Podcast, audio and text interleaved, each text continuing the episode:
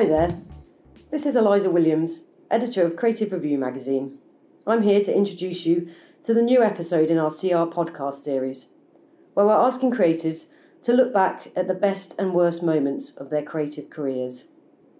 For this one, I'm talking to James Sadri, who's one member of the collective Led by Donkeys, which has become famous for its satirical posters, which poke fun at politicians while pointing out just how often they change their minds on big subjects such as Brexit. I met with James at D&AD in London before a talk we held there to promote the new issue of CR, which is all themed around fear. Welcome to the show, James. Thanks for having me. So, we've discussed the format a bit, but the idea is to talk a little bit about the things that have gone well in your career and the things maybe that have been a struggle. Um, but maybe before we get into all that, I'm kind of interested. Obviously, you're known for Led by Donkeys, which is a collective. But can you talk a little bit about your sort of backstory? How did you get to this point? Yeah. So, um, yeah, interesting. Uh, people talk a lot about um, Greenpeace being involved in the Led by Donkeys thing, and that's really because the four of us have been involved in Greenpeace in different ways over the past few years. Um, but for me, yeah, my background is in campaigns, mostly cause based stuff, human rights work, um, and also environmental stuff with Greenpeace too. Okay. So, uh, one of our other Led by Donkeys members, Ben, I first got to know uh, bobbing up and down in the North Sea. We Okay. were on a, we were on a Greenpeace Greenpeace action trying to stop a giant uh, oil drilling rig ship type thing from getting to where it needed to get to uh, to drill you know some dangerous deep sea oil. Okay. And Ben and I were were yeah bobbing in front of it trying to stop it. Um, and then we ended up spending a couple of days doing that and just chatting and, and basically got to know each other. And from there, we did a whole bunch of different, relatively high profile Greenpeace campaigns, which um, uh, were a lot of fun. Yeah. Definitely career highlights in terms of creativity. What sort of time are we talking? So this is uh, 2012, maybe. Okay. Um, I think. Yes, something like that. And what Uh, was Greenpeace like at that point? To, So interestingly, like my background before that was in um, in doing Middle East stuff. Actually, uh, more media, TV. I worked in documentary film. Okay. Uh, did some stuff for the BBC out in Syria. So I have presenting or directing? no, actually uh, producing. Okay. So actually, my my background, my mum's from Iran. I was born in Iran. Okay. So I spent a lot of time in the Middle East, and I do a lot of Middle East related stuff. Learn Arabic, and I, I was out in Syria and ended up working on this documentary series for for the BBC out there. Um, and then I came back to the UK and uh, wanted to really do some more political campaigning work. My background wasn't environmental, but Greenpeace had an opening uh, for for a digital role, and uh, and I thought I really love the work these folks do at Greenpeace. Um, and yeah, before I knew it, I was I was working for them, and I think within a week, I was in a in underneath the church somewhere in a secret room discussing an operation to go up to you know the Arctic Circle and stop some dangerous drilling with a with a ship and a helicopter and a quarter of a million quid or something. And it, it, it- that was my first uh, experience at real kind of rapid, uh, risk taking, uh, creative campaigning. Yeah. Is the risk taking sort of part of it? I mean, we're talking about the best and worst things. Are, they, are those sort of high? It must be quite high doing that kind of thing. Quite high in, in Well, in the there's a, must be adrenaline. And you get high. Yeah, yeah, you definitely do. I mean, what I, I think I have so much respect for Greenpeace in terms of how it manages to maintain an environment of quite uh, creative risk taking in small teams without getting too institutionalized and too bureaucratic. I mean, that said, it's a massive Goliath of an organization and it has lots of troubles in, in that side too. Um, but they do a pretty good job of, of keeping it scrappy, which, you know, in terms of creative interventions, I think you have to do organizationally if you want to be breaking through, really. Yeah. Um, but since then, I went back to the Middle East. I, I, I ran a, a campaigning organization uh, to do with Syria. I actually did a lot of work um, talking about career highlights.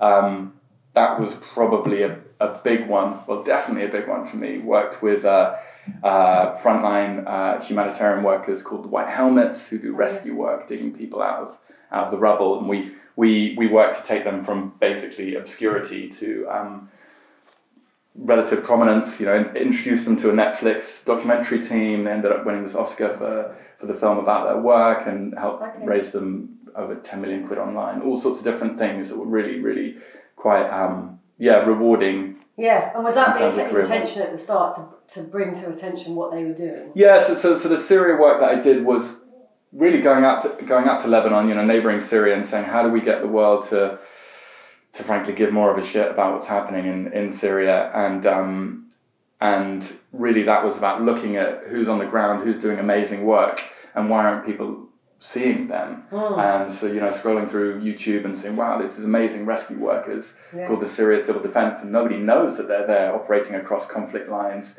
digging people out of the rubble. Um, so we saw a story there full of heroism, and we were like, okay, let's let's go meet them in Turkey where they were training. Took a film team, um, and really cut together a few short films.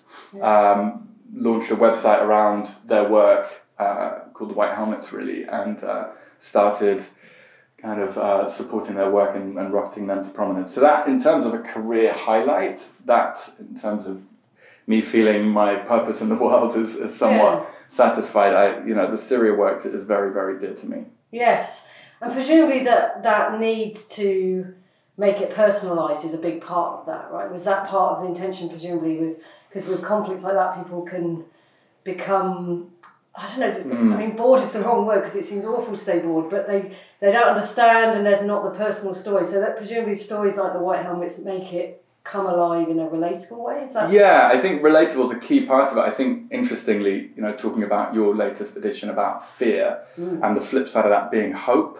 Um, a lot of cause-based campaigning and political campaigning is about yeah fear, but it's also about guilt. It's about uh, it's very draining, and Yeah. people feel exhausted, and particularly in this social media world where you can switch off really easily Yeah. um, or the algorithm switch switches it off for you anyway. It's not like everybody's watching the news at ten and you know it just gets pumped into your brain. Um, if this stuff doesn't make you feel positive in some sort of way, it can get filtered out of your filter bubble. So like those positive and inspiring stories of hope are really really important. And Yeah. so that's that's why we chose that. Um, and because we were inspired by it, and yeah, it, it proved really, really successful in helping people understand what was going on. Yeah. Does that also directly um, uh, lead to people donating those stories? Because it's interesting this fear hope thing. Because Mm. often it feels like the the guilt stuff that you say uh, can be effective initially, but maybe people run out of energy for it. Do you find the sort of hopeful stories feel like people want to actually put their hands in their pockets? Yeah, it's more sustainable, I think, hope as an emotion. Uh, if you're going to construct something positive, um, definitely there's there's so much more potential there. It's, it's it's a harder sell than an instant fear message, I think. Yeah. But yeah, it's just the sustainability of it. You hit people with that fear message or the guilt a few times, and then they just switch off, and you can't get them back. Yeah, and also there must be a thing with social media where, uh, well, I'm, maybe there isn't, but I'm guessing there might be that where people sort of do a bit of um, virtue signaling on social media, like by liking something or sharing something, and then don't follow up with the actual Yeah. donation, which must be a challenge nowadays. Absolutely, no, that's that. That is a big, big challenge. Yeah.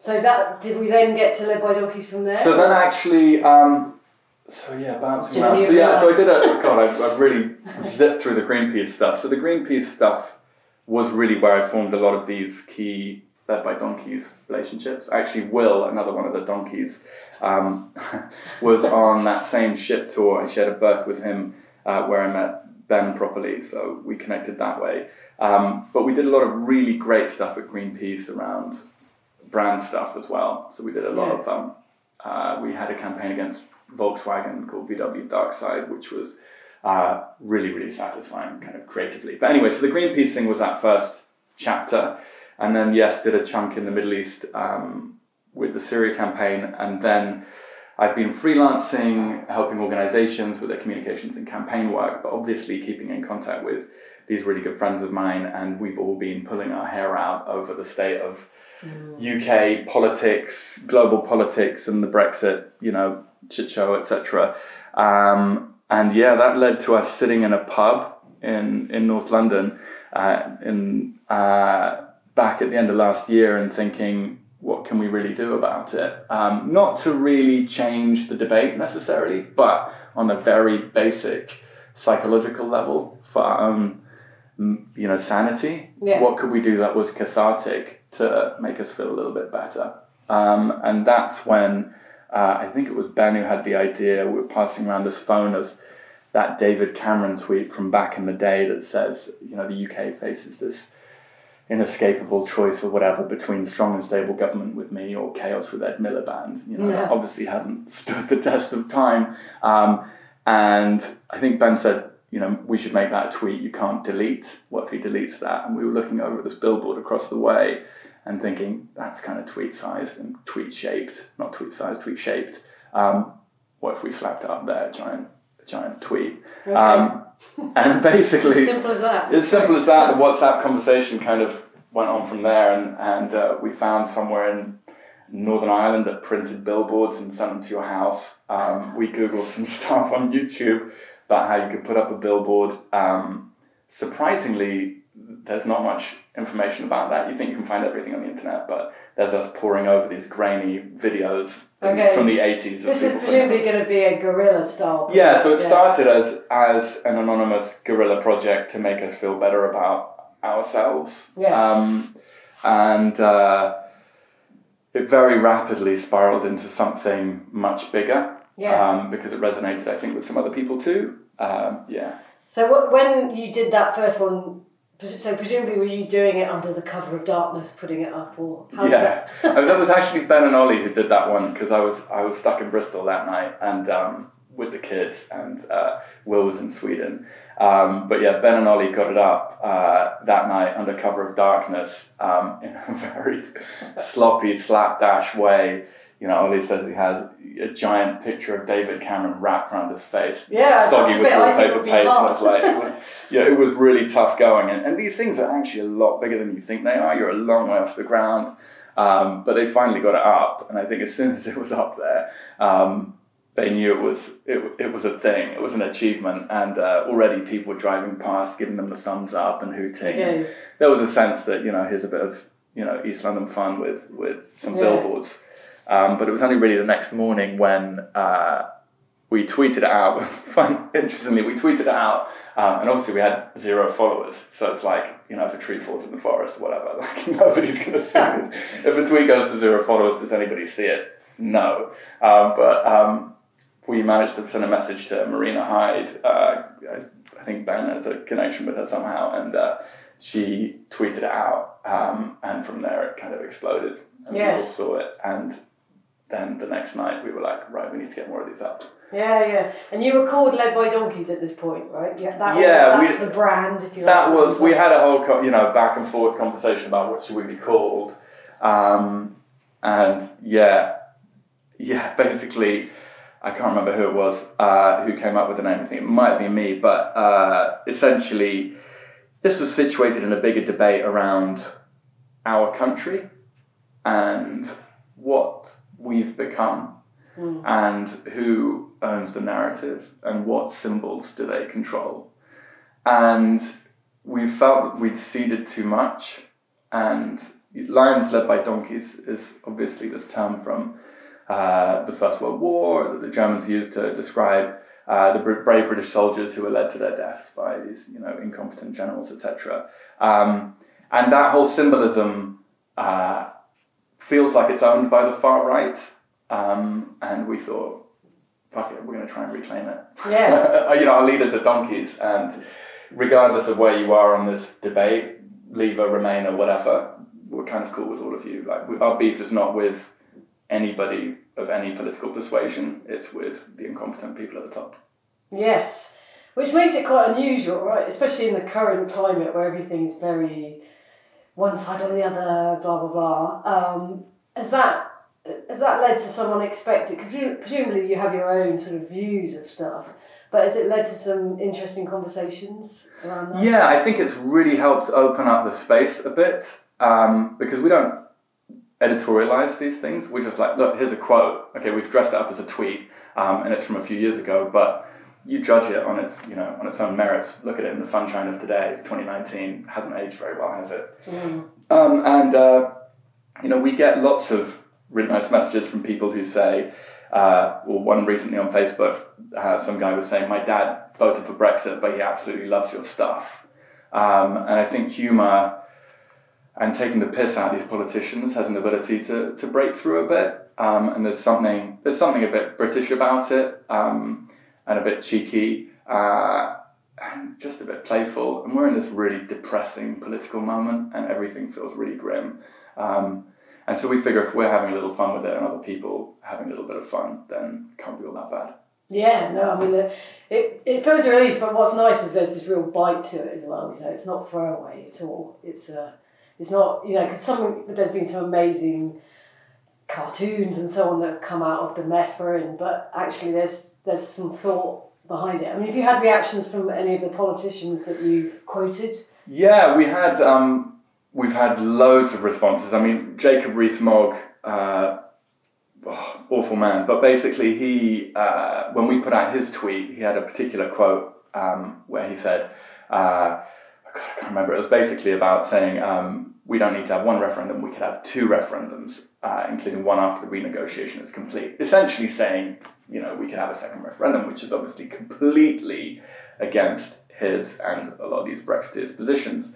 Um, but this was a quote from, I think it was 2011.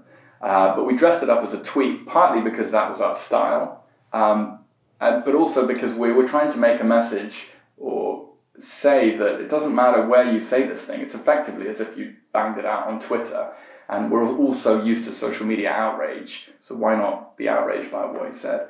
So his response was like, oh no, I wasn't on Twitter in 2011, this is false, whatever, whatever.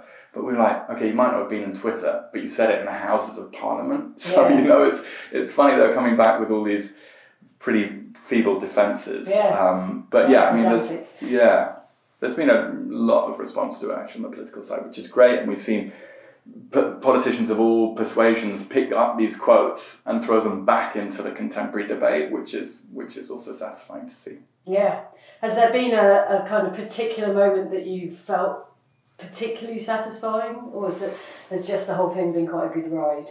Um, there's been a lot of great great moments. Um, I think when we chased Nigel Farage uh, on this, he organised uh, this so-called March to Leave, which was meant to be a huge, billed as the new Jarrow March from, uh, I think it started in Sunderland, coming down to London to protest at this betrayal of, over um, Leave and, uh, sorry, the betrayal of the Leave vote. Um, and we basically decided we were going to throw everything we could at exposing this complete fraud for who he was and um, showing that this wasn't a popular march, this wasn't a mass march on London, it wasn't anything of the sort. And we were terrified that the BBC was going to cover it in its weird phony balance and go, okay, here's 20 people here, here's a million people here, it's all the same.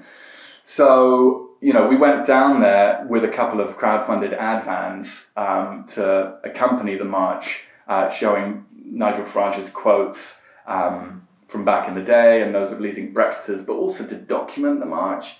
And we took a little drone and we literally every morning we'd fly the drone we would count the number of participants and we'd bang out on social media and say, look, the media's not telling you this, but this is how many people are on this epic protest march.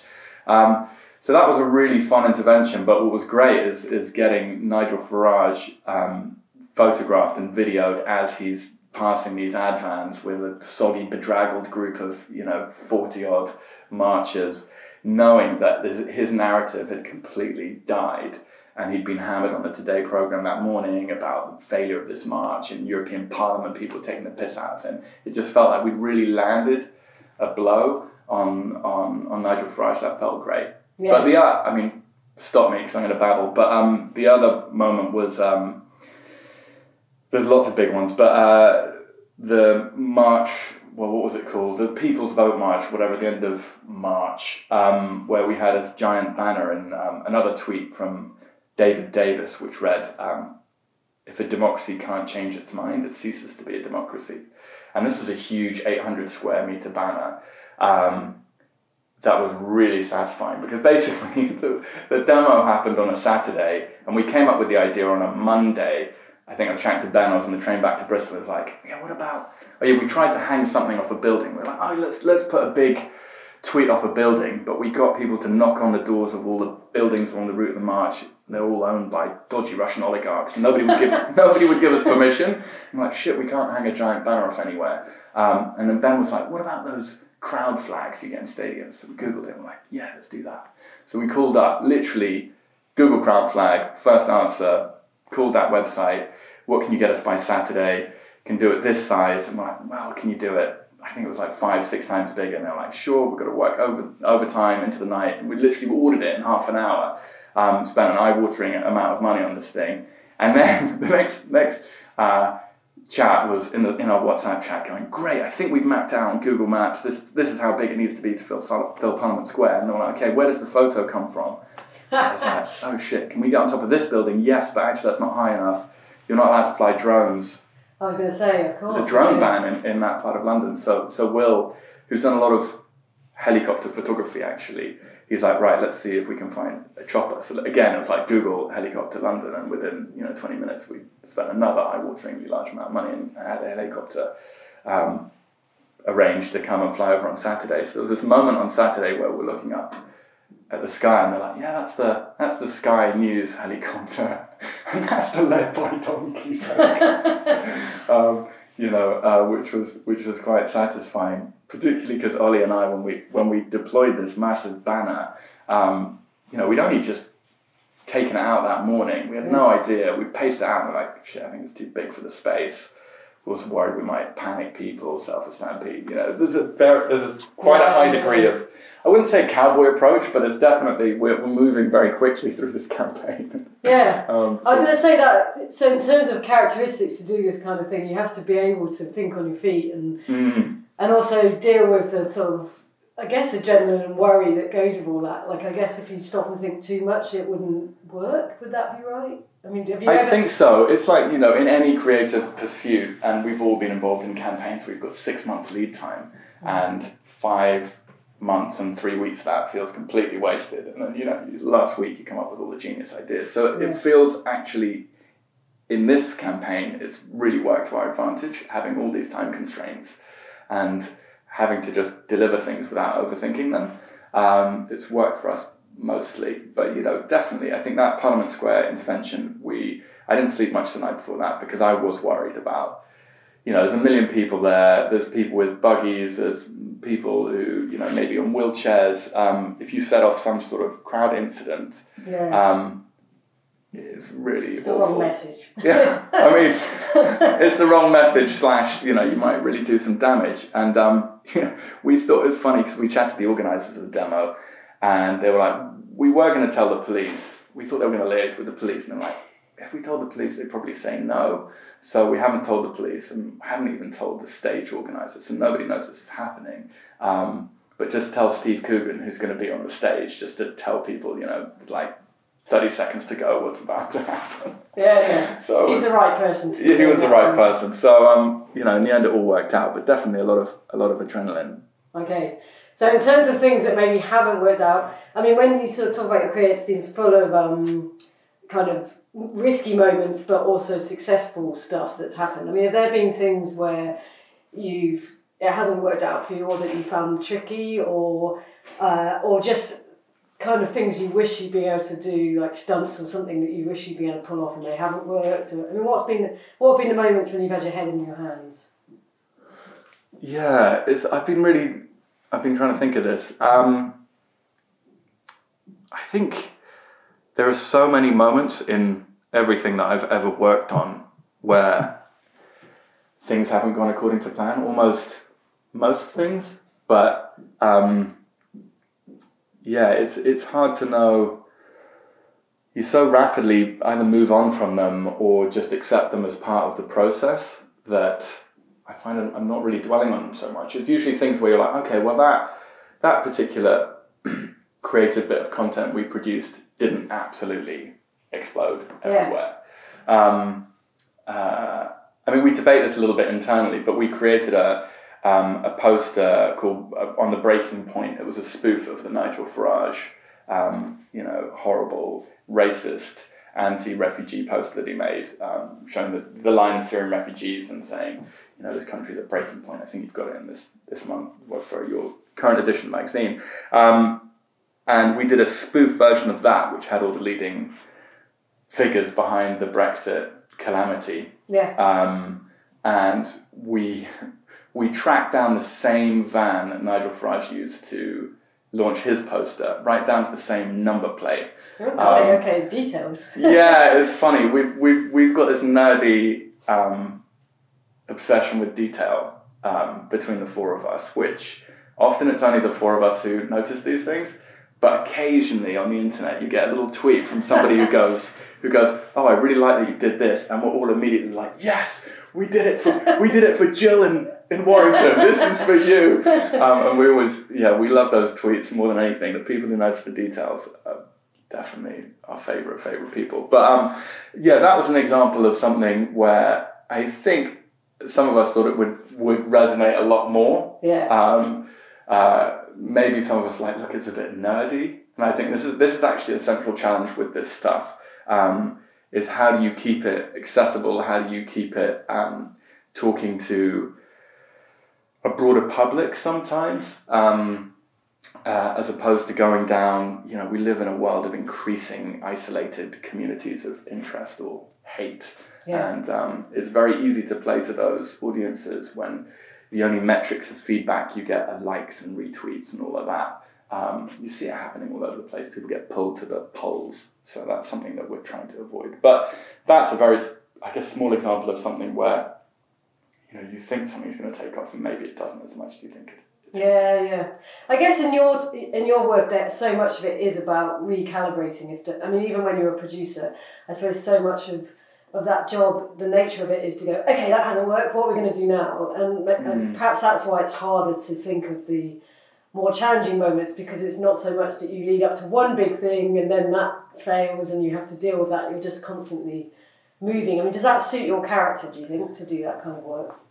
I think so, yeah. I'm constantly, I have that nagging anxiety that I am not organized enough, you know, my filings all over the place, you know, all of that kind of stuff. I think a lot of people in various different creative pursuits stress about. Um, but, you know, I've, I've come to terms with that, and I think actually I, I work best in a rapid, iterative, creative environment where we're not planning too much for this golden delivery a long way down the line. Um, but we take scrappy ideas and we try and make them happen quickly and modify them and, and do whatever else. Um, that said, we spend a lot of time. I mean, this comes back to the detail thing. You know, we put we put up one billboard in a neighborhood. I don't know outside Birmingham, and the amount of work that goes into figuring out exactly how not just how it obviously goes up, but then how it's photographed and filmed, and um, all the different versions of that that we look at, um, and then how that goes out to the world in terms of timing and message and everything else. Uh, we also put a lot of thought into. So it's sometimes the things that seem like just lazy Yeah. slapdash cowboy things actually Yeah, it can seem effortless, all that stuff, can't it? But of course, it can take a lot of effort to make it feel Yeah. that way. Yeah, Yeah, yeah. sometimes. Yeah. And so, in terms of uh, where it's all going to go, I mean, do you have a sort of have you got a, strat- a longer term strategy with led by donkeys? And I mean, could it turn into something else as well in terms of you guys working together in other ways? It's a really good question. I think we have decided for this to focus on it. We've all taken a bit of a step away from our day jobs for a, um, you know, unpaid leave, etc., for a short amount of time to to focus on this political moment. But whether that's a couple of months or something longer, we just don't know, and we're, we're not Nor does anyone else. nor does anyone else, right? Um, but interestingly, the way of working is is really refreshing for all of us. You know, we we have been doing this work for what 15 to 20 years all of us in different guises and we're at that stage where you spend a lot of your time in that kind of management role and process documents and all of that crap and yet this project has enabled us to not do that, to roll up our sleeves and actually make things happen. And that's been hugely energizing and refreshing. Um, and uh, we really want to stay connected to that. And that, that's a real, it's an interesting organizational challenge how you do that. Um, you know, interestingly, we've we've not really sent a single email in this campaign. We've operated the whole thing through WhatsApp, um, and you know we've spent nearly half a million quid on ad- advertising all around the country and teams of photographers, filmmakers, giant banners, projectionists, all that kind of stuff, sand sculptures, um, but hardly doing anything on email has felt great. Yeah. And we tried to formalize things a little bit to get organizational and use proper tools, and immediately it felt like we were killing something. Um, and so there's something in there for me, and I hope for other people out there. It's like, how do you organizationally keep that the the bit? I wouldn't call it chaos, but um, a bit more of that yeah, live rawness to your communication and idea generation that that can help this stuff happen. Yes, because it. I can imagine it makes it feel fresh and keep moving, but you still got your record of everything. Because presumably you sort of need a record of some kind, but, WhatsApp provides that, doesn't it? And Yeah, I mean- can you know, because there's this sort of funny thing between, well, we need a trail, but but you know, WhatsApp's a trail, isn't it? So why not use that rather than email and and keep moving? But everything's been funded by crowdsourcing, right? Exactly. Every penny of everything that's happened in the real world has been through this crowdfunder um, that we set up. I mean, originally we did it all anonymously, you know, fly by night, guerrilla style, and then people were like, well, why don't we want to chip in and make it happen? We're like, well, we can't really do that because we need to stay anonymous. Um, but then this crowdfunder website came to us and said, you can do it through us. And we said, but, you know, we're not really doing it legally. I don't know if you've noticed, but we're putting these things up. And they were like, oh, we didn't know that, but we love it even more. I was like, can you keep us anonymous? Because, you know, we don't want to get done for criminal damage or whatever. And they were cool with that. Um, and so that's when we opened up the crowdfunder, and in 24 hours, we raised something like 50 grand, and then it went from there. And so we were, for a long time, we were running it effectively anonymously. The billboard owners knew who we were, and the crowdfunder people knew who we were, but nobody else did. Okay. Um, but then we got caught up basically in an attack by you know some uh, ugly right wing website that wanted to use us as an example of how this side of the Brexit debate is using dark money to do whatever, whatever. And we thought, you know what, the only way we can really counter this is by being fully transparent. And Yeah. that's when we decided to sit down with The Guardian or The Observer, I think it was, and just say, look, this is who we are. We've got nothing to hide. We run it all through website, but there's also a fuck off massive spreadsheet with everything we've, you know, Yeah. spent, billboards where, da da da, like you can have it all. We've got absolutely nothing to hide. Yes. And now you're sort of operating legally, presumably, as a result. Yeah, exactly. As a result, um, but you know, it's everything's really pretty much stopped as, hasn't hasn't hasn't stopped anything really. Very good. Oh, thank you very much for talking to me today. It's really interesting to hear the, the full story. Uh, Thank you. And you can read more about Led by Donkeys on the Creative Review website at creativereview.co.uk. Thanks, Jane. Thank you.